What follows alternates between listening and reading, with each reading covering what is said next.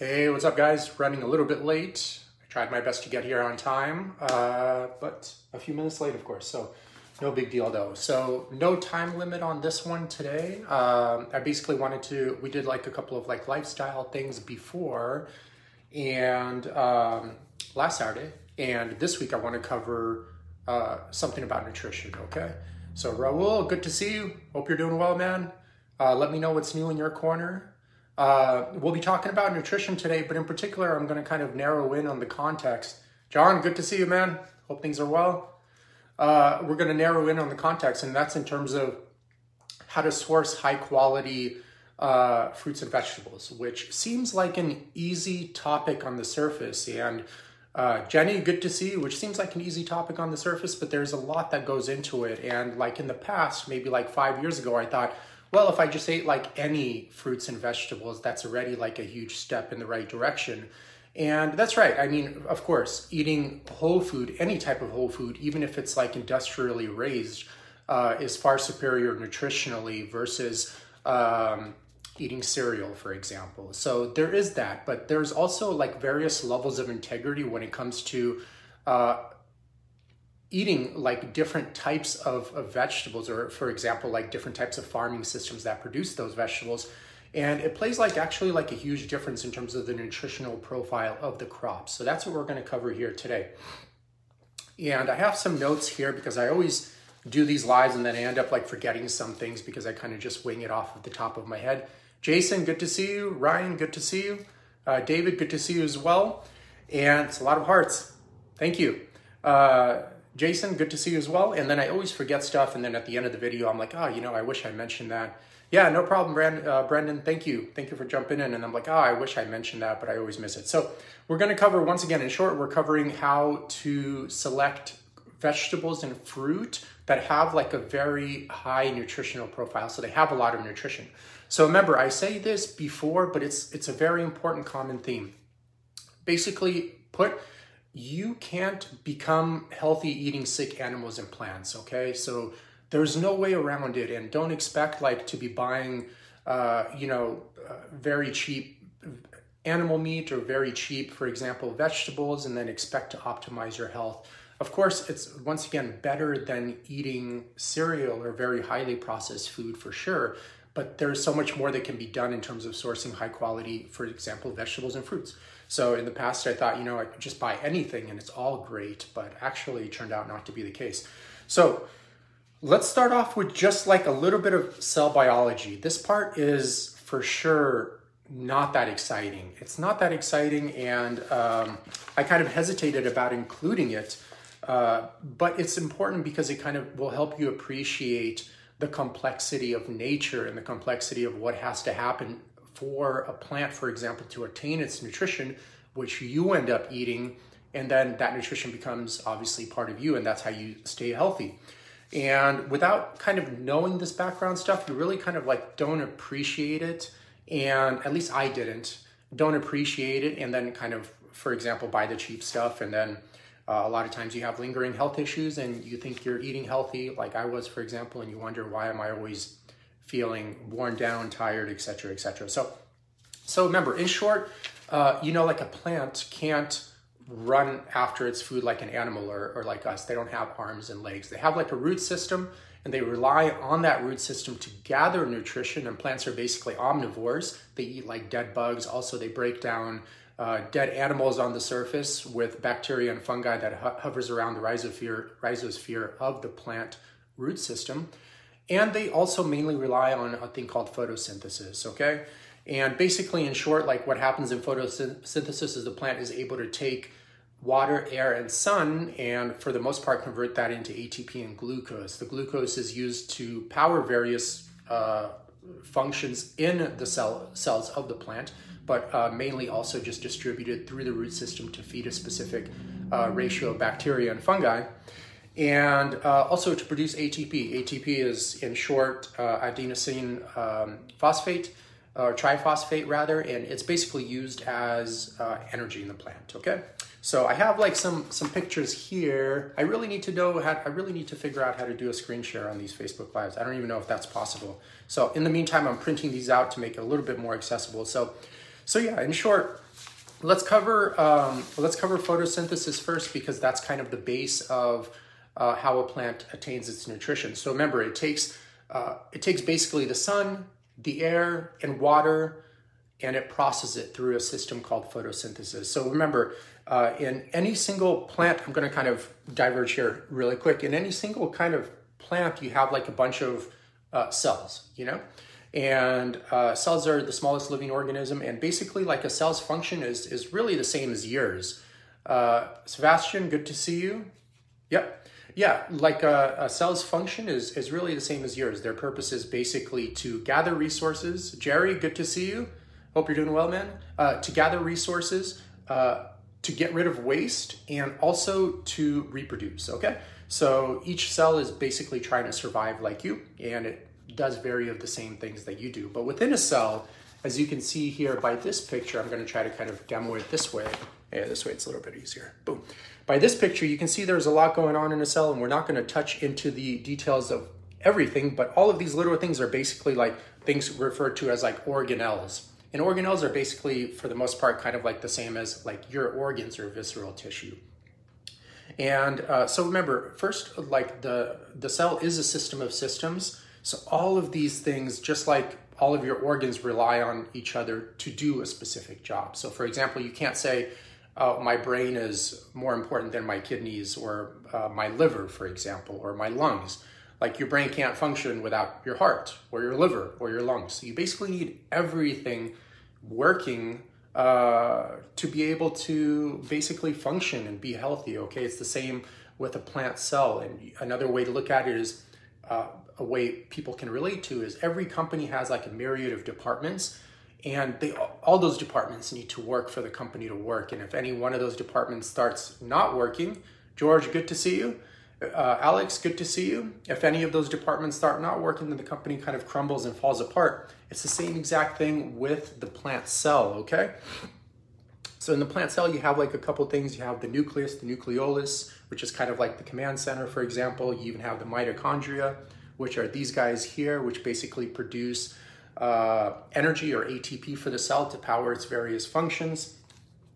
Uh, you have like the Golgi apparatus, you have the vacuole, which kind of gets rid of waste or stores waste as well, etc., uh, etc. Et but the one we're going to be focusing on is uh, basically the chloroplast, okay? And the chloroplast is uh, these guys here, and they're basically responsible for the end product of converting, once again, the raw ingredients of sun, water, and air into, for the most part, glucose, okay, and ATP. So remember, ATP is produced by the mitochondria and the chloroplast, which both float around this thing called like the cytoplasm. It's kind of like a like a pool, like a swimming pool. So um, so let's kind of break that down. If we look closer to the chloroplast, I mean, we have a lot going on in there. So we're zooming in here.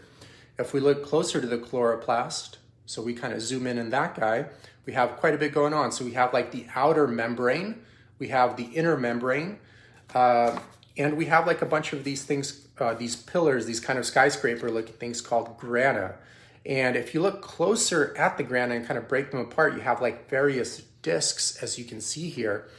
And uh, all these discs basically are called thylakoids. So if you kind of break break them apart and look close to the thylakoids, we're going to go on to the next section here, uh, which is basically uh, a zoomed in version that I kind of drew based on the thylakoid. And this is kind of where uh, the surface of the thylakoid is where photosynthesis takes place uh, through uh, basically a molecule on top of the thylakoid called chlorophyll. So basically what happens in the steps of photosynthesis, there are two different portions. So the first portion is light dependent. It requires on the sun, it requires the sun, for example, okay? Uh, Lokesh, good to see you. I hope my pronunciation my pronunciation is right. Let me know uh, if that's correct. Uh, but basically, it's light dependent, so it requires the sun. Okay, and what happens is basically the sun strikes the the surface of the thylakoid, which has the molecule chlorophyll, and it excites like a bunch of electrons in that chlorophyll, and those electrons then are pumped into the membrane of the thylakoid. And what happens, the membrane becomes negatively charged, and that negative charge then uh, draws in a bunch of hydrogen into the body of the thylakoid. And as the hydrogen kind of builds up, uh, once it reaches a certain thresholds, it begins to kind of dissipate or evaporate through this thing called ATP synthase, which creates ATP, which is an important step uh, of the next process we're going to go over, which is the light independent reaction of photosynthesis. Uh, another thing that happens, another thing that's ha- that happens, which is very important for the light independent portion, which is the second portion of photosynthesis, is the production of ATP. So basically, the negatively charged electrons. Uh, uh I'm sorry, NAD, NADPH. So basically, the negatively charged electrons combine NADP with hydrogen to form NADPH, which is going to be an important part of uh, breaking down uh, carbon molecules in the light independent reaction, which we're going to go to next. So let's break that down right here. So I'm just going to kind of go over this quick because once again, I don't want to bore you guys. I love this stuff, but I, I totally understand it's not for everyone. I just feel it's important to really explain it uh, because you appreciate, once again, the complexity of nature uh, that had to take 4.5 billion years of evolution to create this, which forms the type of crops you see. And you'll understand why that's so important a little bit later in the conversation. So this is the light independent reaction portion. I just drew it out because the stuff I found online was fairly incomprehensible, so I wanted to make it very simple. So here, once again, we have the disk of the thyla uh, thylakoid. And basically what happens here is in the stroma, which is basically the body of the chloroplast. So it's kind of similar to the cytoplasm of the plant cell. Uh, you have like a couple of uh, free floating carbon molecules. So, for example, ribulose biphosphate, okay, which has like five carbon molecules. And what happens is it connects or joins with carbon dioxide to form a very short lived six carbon chain molecule, okay? And what happens here is this is where NADPH and ATP come in and why it's so important for them to be created in the light dependent portion of photosynthesis. So they break apart this five or they break apart this very temporary six chain carbon molecule into two different uh, three chain carbon molecules uh, that are then once again recombined to form glucose. So, uh, and by the way, these two independent carb or three carbon molecules are referred to as glypho. Um, what is glyphosphate? Yeah, uh, phosphoglycerate. Okay, so we have phosphoglycerate here.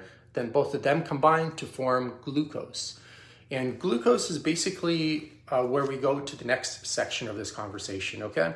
Glucose is very important, and glucose is like a sugar, but it's very important for the plant's survival because it's basically how it attracts a specific ratio of bacteria to fungi, which set up uh, which set up the whole entire soil food web, which the plant is dependent on to stay alive and gather its nutrition. And remember, the more nutrition that's accessible to the plant, and the more of it gets absorbed into the plant, that means the more nutrition you get. So this is where it's all interconnected, okay? And I have this picture here to kind of just have a, a, a quick view of what's going on under the soil, because a lot of times people look at the soil and they kind of, it really doesn't look like much. Omar, good to see you. Uh, it really doesn't look like much, but there's a tremendous amount of life going on in the soil that's very important for the health of the plant. And remember, the healthier the plant is, the healthier you are, because you can't become healthy eating sick and weak animals and plants. It's just it's just common sense, okay? So basically, like I mentioned earlier in the conversation, plants can't run after their food, so they rely on their root system to gather those nutrients. But the root system isn't enough. The root system of the host plant isn't enough because it tends to be very bulky and it tends to be very dense, etc., etc., and it, it, can't quite access uh, a lot of the nutrients, in particular phosphorus, which is very, very important. It's one of the three main uh, macronutrients that a plant needs to thrive. So you got phosphorus, potassium, and nitrogen as well. So PKN, which is a very, uh, uh which are very common ingredients found in fertilizer, for example, and animal manure. Uh, so it uh, so it can't gather those nutrients. So once and also the plant root system doesn't quite expand as far. So basically, once it kind of maxes out the nutrition available at the periphery or the kind of rhizosphere of the plant, for example. Uh, yep, yeah, this is exciting stuff, George. Thank you, man. Uh, rhizosphere kind of runs out of nutrition and it starts panicking, and basically, especially when it's low on phosphorus, uh, which is extremely important uh, for the plant's life. uh, it sends out a hormone called stergalactin, and stergalactin kind of basically triggers uh, triggers fungal hyphae in the periphery of the plant to kind of awaken and start growing. And the fungal hyphae, or uh, fungal spores, I'm sorry, start releasing the fungal hyphae, which kind of interconnect with the plant. So now, in order for the plant to survive, it relies on bacteria, for example, and fungi. And every plant has like a specific ratio of bacteria to fungi that helps optimize the nutritional profile and health of that plant. Okay, every, every plant is different. Uh, so, and the, the, type of fungi I'm referring to is arbuscular mycorrhizal fungi in particular, okay? Uh, which basically is an endomycorrhizal fungi, which means it inserts itself into the cells, into these guys that we talked about earlier of the host plant. And they basically create like a symbiotic relationship with one another where the fungi needs the host plant for its sugar, for its glucose that we mentioned before, because it makes glucose through photosynthesis, and the fungi can't survive without that. But the host plant needs the fungi as well because it helps extend the root system up to like 10,000 to 100,000 times further than the host plant's root system on its own. So you can see how limited the plant is in terms of gathering nutrition if it doesn't have that accessibility to the fungi. And the bacteria is super important as well because, for example, nitrogen is, is very important to the plant. And uh, the back, what the bacteria does is, for example, nitrogen cycling. So there's a there's an abundance of nitrogen N2 in the atmosphere. About like 70 or 80 percent of the atmosphere is nitrogen. Uh, but the problem is, is a lot of organisms can't consume that form of nitrogen. For example, it's like being stuck in the ocean with an abundance of water, but you're dying of thirst because you obviously can't drink salt water. It's kind of the same problem. So the plant, uh, throughout billions of years of evolution, once again has devised like a very elaborate system to be able to convert the non-bioavailable uh, nitrogen, so N2, into a bioavailable form of nitrogen called NH two, which is called nitrate. And what happens is basically that bacteria, which mainly kind of hover around the rhizosphere of the plant's root system, uh, in kind of soil aggregates plus around the tips of the plant because the bacteria likes to kind of eat away at dying cell roots, uh, basically takes the N2 out of the atmosphere, okay, and eats that for food. Now, uh, and as a byproduct releases, releases ammonium. So what happens is then protozoa, so here's where the soil food web gets its food, okay? So protozoa and nematodes, for example, eat that ammonium and they release as a byproduct nitrites, so NH3. And then another set of bacteria, of bacteria eats those nitrites and then as a byproduct releases uh, nitrates, okay, so N2. And because the bacteria hovers around very, uh, like very, very close to the root system, in particular to the hyphae and the host plant's root system, uh, as it releases nitrates, which are a bioavailable form for the plant, the plant then soaks up that nutrition into its nutritional profile, which then plants or which then animals end up eating. And then if you eat those animals, you get that nutrition that has come from that plant as well. Or if you eat that plant, you get that nutrition as well. So this is like billions of years of evolution for this to actually work and happen, okay, guys? But these are like very important things, in particular, the ratio of fungi to bacteria near the plant is extremely important for the, the maxim, maximization of the, of the plant's nutrition. And here's where the next topic comes in and where a lot of people get confused. So a lot of times when you see a lot of commercials with big tractors and a lot of fancy technology and equipment uh, of this sort, etc., it looks very fancy. It looks very well thought out. And you see these like acre and acre of the same crop and they're harvesting all this food and it looks super fancy. It looks like these guys know what they're doing and, and it's great for the nutritional profile of the crop, but it's actually that industrial farming system which is destroying the nutritional profile of the crop because you see uh, first and foremost, like pretty much everything you see at the grocery store, even if it's USDA organic certified, comes from an industri- some kind of monocrop operation. There's no way they're growing it biodynamically and selling it at the grocery store level. So what happens is when you grow crops via monocrop, and for people that don't know what that is, it's basically uh, when you have acre after acre after acre of the same exact crop. So like carrot after carrot after carrot after carrot for like millions of acres. And this doesn't seem harmful on the surface, but really monocropping is basically one of the biggest reasons for environmental destruction outside of uh, outside of car production and manufacturing in general. Okay, because for example, if you look at at the Earth and you kind of see it as an apple, and you shave off seventy percent of that apple, that's the ocean, and obviously you're not going to be farming there. Uh, but if you look at the remaining thirty percent, I mean, uh, half of that uh, is basically not farmable for one reason or another. And if you look at the remaining 15% or, or half of that is uh, you have large metropolitan areas which aren't farmed on for the most part unless you have like a sprinkle of these urban farms which i think is cool but it's like a it's like a very small amount and so you have basically like 5 to 8% of the world's uh, surface that's able to be farmed for food and monocropping is one of the most potent ways to destroy that soil. So, which which is the reason why we have soil degradation and a possible uh, emergency situation in terms of food production in the near future.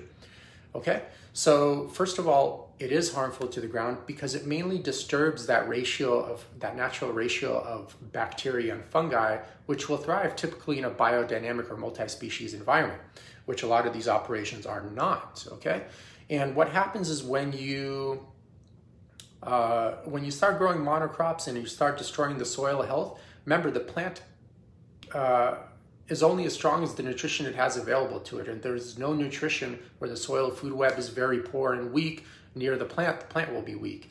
And when the plant becomes weak, nature's way of getting rid of weak crops is through pests. It sends in pests to kill weak plants. And if you have weak uh, if you don't have weak plants, pests don't come around. Pests only come around when when the plant is weak to get rid of it. It's kind of nature's way of getting rid of the weak and keeping those strong uh, strong around.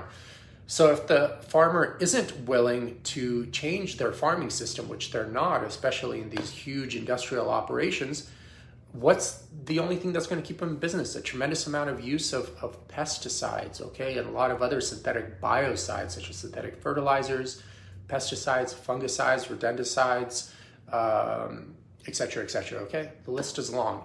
And what happens is when you use a lot of these chemicals, it destroys the fungal. Uh, the fungi is very, very sensitive to this stuff. Especially the fungi is very sensitive to like huge machinery, uh, which you see in a lot of these commercials, and you think they're fancy, but it's actually that huge machinery that's destroying the fungal, uh, the mycelium network, which the plants rely on for nutrition. And basically, uh, the uh, AB or ABS, so arbuscular mycorrhizal fungi, which is we're, we're talking about here, exists in basically the first like four to 10 inches of the soil. So when you have these huge tractors kind of stamping on there, digging up the soil, it's basically destroying this mycorrhizal fungi. And then remember, we mentioned if you just rely on the root of the plant, uh, the fungi provides it 100,000 times more nutrition, okay? It's tremendous. So when you get rid of the fungi, it loses that huge advantage.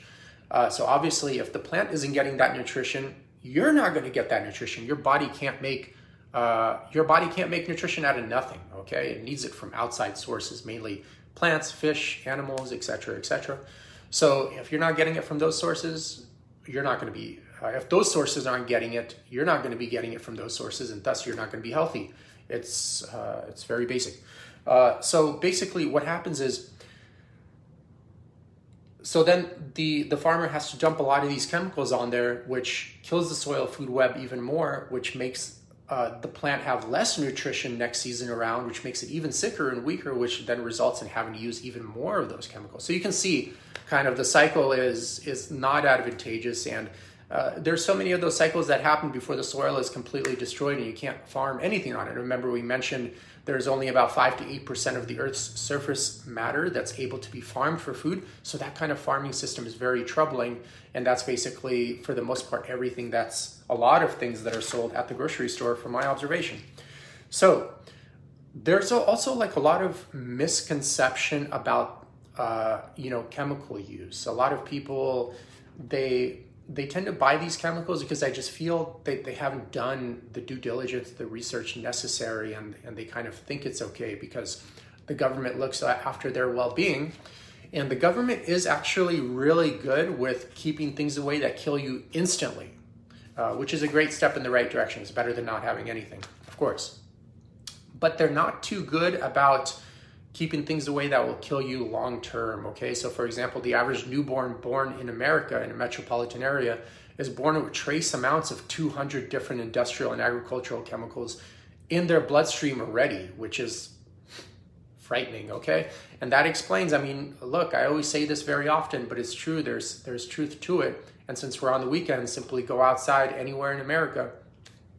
And nine out of 10 people you run into are, are full of obesity and disease uh, full of mental and physical pain. Uh, and so something's clearly not working, okay? Uh, so there's a lot of misconceptions about these chemicals. So, first and foremost, you have to kind of, and it's all available, you guys. It's all available. You can go to the EPA website, you can go to the FDA website, you can go to pubmed.gov. The information is all there. It's definitely not being hidden from you.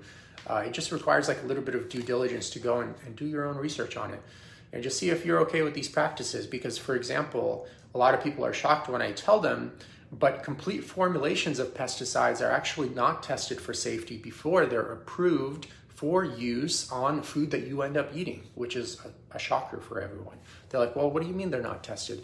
And uh, and that's exactly what I mean. Complete formulations or the entire like actual end product that you, for example, buy at Home Depot to spray some weeds or, or something in your garden is never tested for safety. Okay, so how the testing really works, and I'm pretty sure these procedures are going to change in, in 20 or 30 years because there's a lot of protest about it now and it's gaining a bit more momentum. Uh, but at the moment, how it works is basically in any chemical formulation, you have mainly two categories of ingredients. So, one, you have like an active ingredient, which is like the main player. So, let's use Roundup Ready as an example, since that's a very popular herbicide that's under a tremendous amount of lawsuits lately, although it's been scientifically proven to be completely safe, but it turned out not to be the case.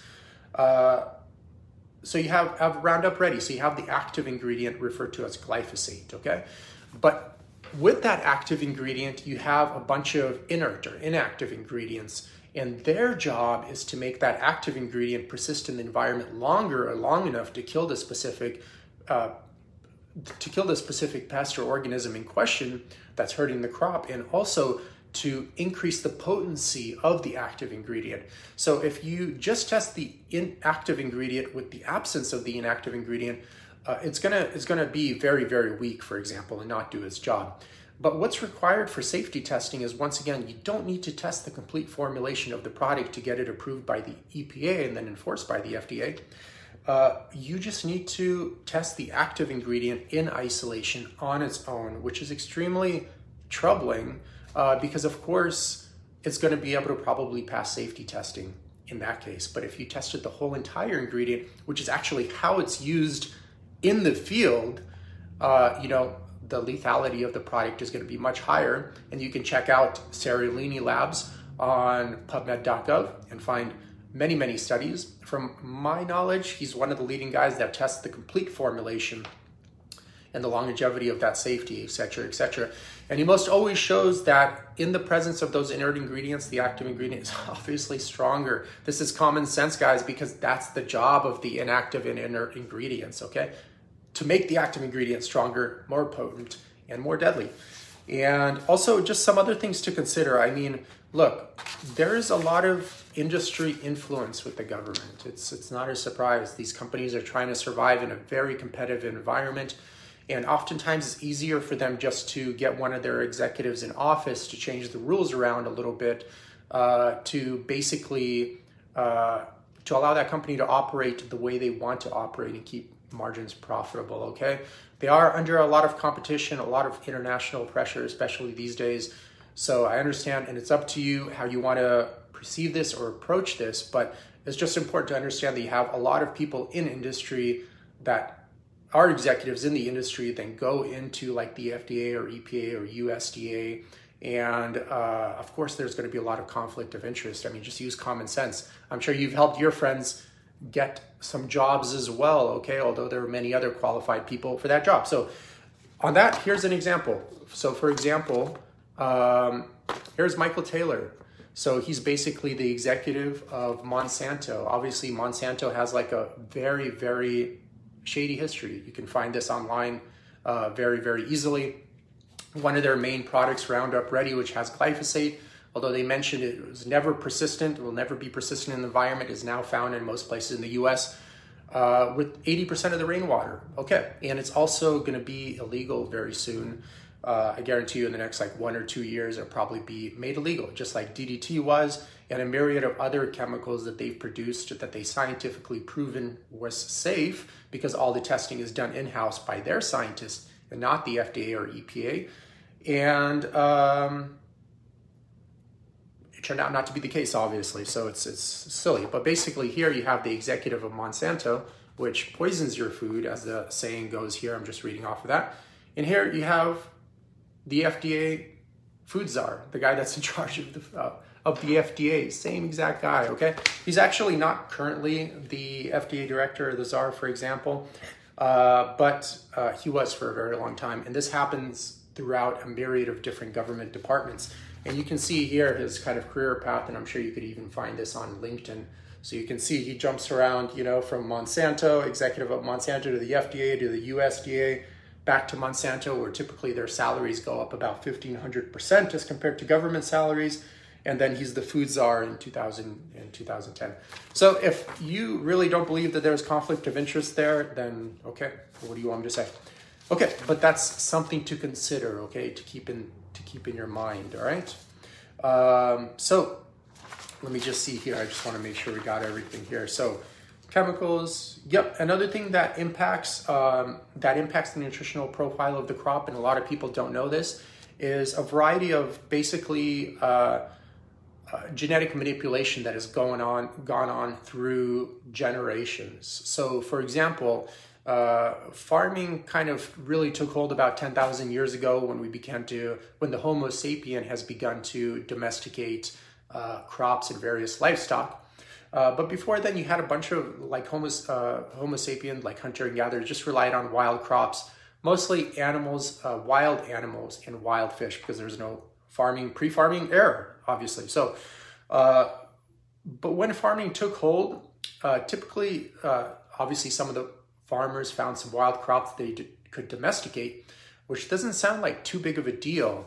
But the problem is, is when you domesticate crops, especially when you kind of genetically select for things, it typically degrades the nutritional profile of the crop. So, for example, a lot of people don't know, but the carrot originated as like a white root in Afghanistan. This is like thousands and thousands and thousands of years ago. Over the generations, it's kind of made its way to India, where it became uh, a purple carrot, okay?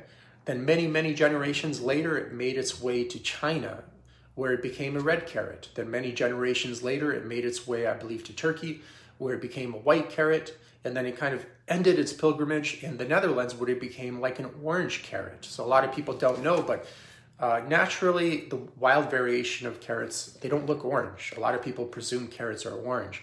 But for example, during this entire cycle of genetic manipulation, uh, what happened is just the the farming system destroyed all the anthocyanins in the carrot. So, for example, a typical purple carrot, uh, presuming it's grown in a biodynamic environment with a multi-species farming system, uh, would have about like 900% more anthocyanins than an orange carrot, which basically almost has none.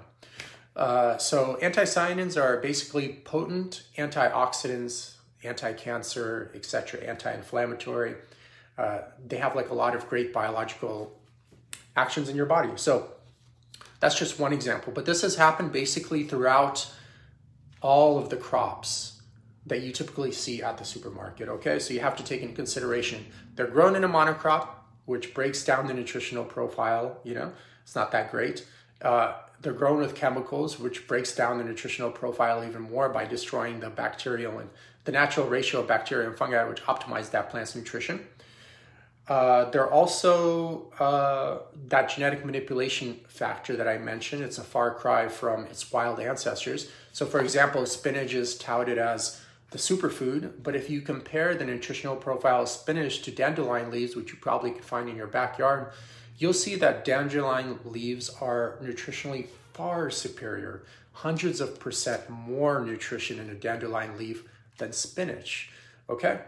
And also the, the other problem with like supermarket goods is is it tends to be like fairly old. So first it's the, typically the crops are picked before they ripen.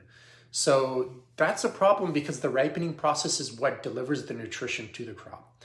And if you pick it before then and they do that so it kind of looks fresh on the store shelf, which makes sense because you probably wouldn't buy it if it was kind of a little a little mushy, etc., etc. So I totally get it. But the end result is it's picked before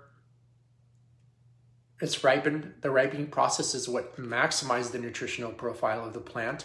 Then on top of that, you know, there's a large transportation time and then it sits on the supermarket shelf for who knows like a week or two then you buy it it sits in your fridge or counter for like a few days then you eat it so you can see i mean combining monocropping which hurts the nutritional profile genetic manipulation which hurts the nutritional profile chemical use which hurts the nutritional profile with um, that delay of time plus picking before it's ripened i mean you're pretty much getting water at the end of the day. And you're kind of buying these vegetables thinking they're actually health promoting.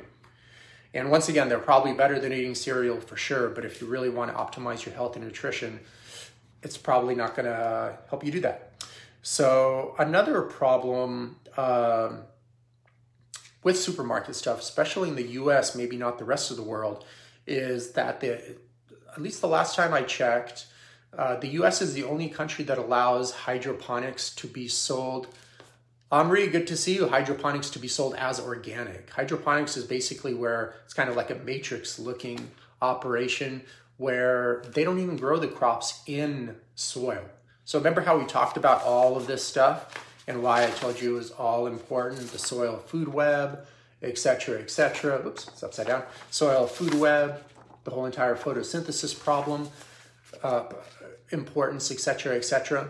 So Hydroponics just bypasses all of this. So remember, the Earth has gone through 4.5 billion years of very complicated evolution and five mass extinctions where there's a tremendous amount of life on Earth and then all of a sudden it just vanished. That has happened five times already, and there's a presumed sixth mass extinction coming around the corner uh, because of human activity, etc., etc.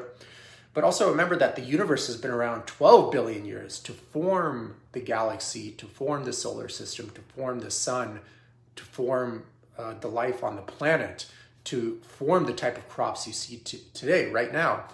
And it's so complicated that even experts in the field are always constantly puzzled about the mystery of the universe. So the fact that hydroponics just gets rid of the soil is already, in my mind, kind of very, very, very questionable. Uh, so it's something for you to con- consider. And in fact, from my observation, like a lot of the tomatoes, blueberries, bell peppers uh, that you would find at the supermarket are typically grown hydroponically, even if it's USDA organic certified, um, even if you're shopping at places like Whole Foods, for example. So, okay, uh, let's see here what we got. Boom, boom, boom. Cool. One other thing I also forgot to mention, uh, Brendan, uh, Brent, Brenard, uh, give me one sec. So, what is the best way place to get our produce if we can't grow it? Yeah, I'll mention that at the very end. Uh, I'm getting to that. So, I'm getting to the end right now, and I'll give you guys some resources. I'm not one to just keep complaining. I'm gonna actually provide some very realistic resources to help you guys get from A to B quick you don't have to grow it. Honestly, it's not for everyone. Um, I have like some little teeny hobby garden going on, but but it's not for everyone. And don't think like you just have to grow your own crops to to be able to do it well. So, um, okay, let me see here. Boom, boom, boom. All right. Okay. Yeah, and just some kind of things about like some labels in the grocery store. So some typical ones to see are uh, non-GMO. So remember, if you see non-GMO, that doesn't mean it's organic. That just means the seed itself is not genetically modified. Okay, which is great. Uh, you don't want to be eating seeds that are genetically modified through transgenesis in particular. Uh, so non-GMO will help you protect will help protect you from that. If you want to stay extra safe, just stay away from all corn and soy products, and also um, cotton products as well, and then you'll be pretty much uh, safe from sort of GMO products. But remember, it doesn't mean it's organic. So I can have a, a non-genetically modified seed, but grow it with a lot of biocides. Okay. Now, USDA organic also means non-GMO, but it also means those biocides aren't used. Okay, and biocides are important because a lot of times people are like, well, I could always wash off the chemicals uh, from my crops. And the important takeaway there is, uh, first of all, all the chemicals are, uh, all the pesticides in particular are systemic pesticides. So they're meant to be soaked up by the root system of the plant and actually become part of the nutritional profile of the crop. So there's no washing that off. Most of the surface level pesticides are, are just very minor. Most of it is in the actual flesh of the crop itself. So there's no washing that off, okay? But the good thing about the USDA, I do feel it's a really strong certification in terms of keeping those synthetic pesticides uh, off of your food, but it doesn't mean it's nutritionally superior to conventionally grown food because oftentimes a lot of the uh, USDA organic certified produce in the supermarket is also grown via monocrop if it's in the supermarket. And monocropping is what determines, you know, the lack of nutrition in the plant. Uh, because you get the most nutrition when it's a multi-species biodynamic farm and you're not gonna it's very rare to find crops like that at the supermarket so so okay uh, so we covered quite a bit today i think that's really good now in terms of take an action. Uh, there are a few things you guys can do. So there's some books, okay? Uh, boom. First one here, Deceit and Denial. Great read, okay? Uh, there's also another book. It's actually like a whistleblower in Canada, but you get a lot of this happening in the FDA and USDA and EPA here as well. So this book here is great. So Corrupt to the Core. And then some actual books about plant nutrition. Let's cover those. A great one, honestly, was just like very cool illustrations. Is Teaming with Nutrition. So this one is awesome. I would recommend that for you guys. Uh, let me see here. A few more books. Let's see. Tomato Land is really good. I have a few more books here for you guys. Tomato Land, if you want to educate yourself there. Um, this book is kind of semi-related to farming, Sapiens. Uh, it really kind of goes over the the principle that farming may have been the biggest curse that humanity has faced because without the ability to domesticate crops and livestock, which basically farming is, um, you can't build armies, cities, dictators can't have powers. Uh, humanity will be stuck in a hunter-gatherer kind of atmosphere. Uh, which is also limiting too. But you also have to take into consideration, you know, that you don't have this overpopulation, uh, dictators, egomaniac dictators that then enslave their own people. None, none of that is possible because you don't need a military if you don't have crops. So if you have crops, you need a military to defend those crops. Okay? And then you need a society to grow those crops. So you need a police department now. All right? And then you need a dictator or like a leader and we know a lot of people that strive for higher levels of power probably do so with uh, a little bit more incentive than just helping people, okay? Another great book, Chickenization. This one is great as well, Civilized to Death by uh, Christopher Ryan. Seeds of Deception, Honest. Uh, very good book, actually one of my favorites. Uh, this guy's really solid, did a lot of great work. This one is cool, Prison Chickens, Poisoned Eggs. Uh, you will, after reading this, you will definitely not purchase cage-free eggs anymore or eggs with no label. I hope you don't, but you never know, man. Everyone's different. So, uh, Farmacology, written by a doctor, very good book. Kind of a good, entertaining read. And uh, this is how you become healthy, guys. This is the pharmacy that you should be using. You notice the word farm in the beginning, okay? Uh, you're never going to become healthy just relying on, on pills and medicine. Everything has a place and time, of course, but if you think you're just going to, you know, take a pill for something and then not get to the etiology of why that health problem exists, you're always going to remain sick, and all these big pharmacy companies and these doctors are just going to add you to their 401k plan. They're just going to add you to their BMW fund. And you're going to fund their lifestyle and remain sick. I've never seen people just take medicine. I personally never seen anyone just take medicine and not do uh, a lot of lifestyle and nutrition changes, like a lot. And a lot of people need to do a lot and uh, just rely on medicine and, and pharmaceutical drugs and get better. They must always get worse, more and more sick, and more obese over time. It's sad to see. Uh, and I hope one day you know you see a lot of holistic coaching programs in hospitals which you don't don't see which is kind of sad okay because if people if if these people really wanted their customers to get better they would have holistic coaching because remember it's a belief system i mean short of a car accident obviously you know let's use some common sense but it's a belief system that led a person to do behaviors that are self-abusive that led to the obesity and disease to begin with so you, without changing that belief system through good holistic coaching, which is basically what I do, no surprise the person is going to continue to be sick. Meat Racket, this book's super awesome. I had to read this one a couple times. It's it basically it reads like a thriller.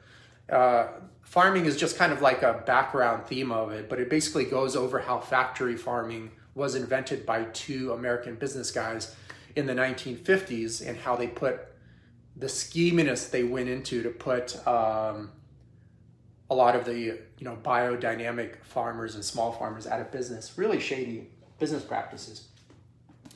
Eating on the Wild Side by Jo Robinson, awesome book. Okay, uh, it talks about a lot of the shortcomings of supermarket produce. I got a decent amount of information from this book that we talked about in this video here. And uh, so, last but not least, my book, Anti Factory Farm Shopping Guide. If you want all of those books condensed into like a very easy read with a lot of just quick pictures and quick videos which you could get access to by just emailing me the receipt uh, you can support me and get that book as well. Totally up to you. Uh, i offer information like this and much more on various topics in the book and the videos.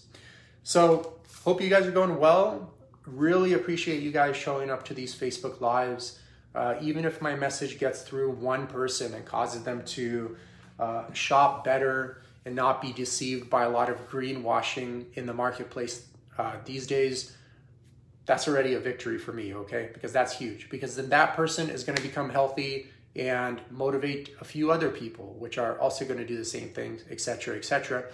And hopefully, by the end of my lifetime, I see factory farms and industrial farming go out of business. And if those guys go out of business, fast food will go out of business because fast food relies on and processed food rely on those industrial operations. And once that those guys go out of business, like America will start heading back into a direction that's more healthy and health conscious and not relying on these pharmaceutical crooks, uh, which do have a place in time. I'm not saying medicine doesn't have a place in time but it, the way it's it's used these days as like a first course of action without even attending to the belief system or the behavior patterns that led to the person's problems is, is fairly criminal in my opinion and not right for the customer.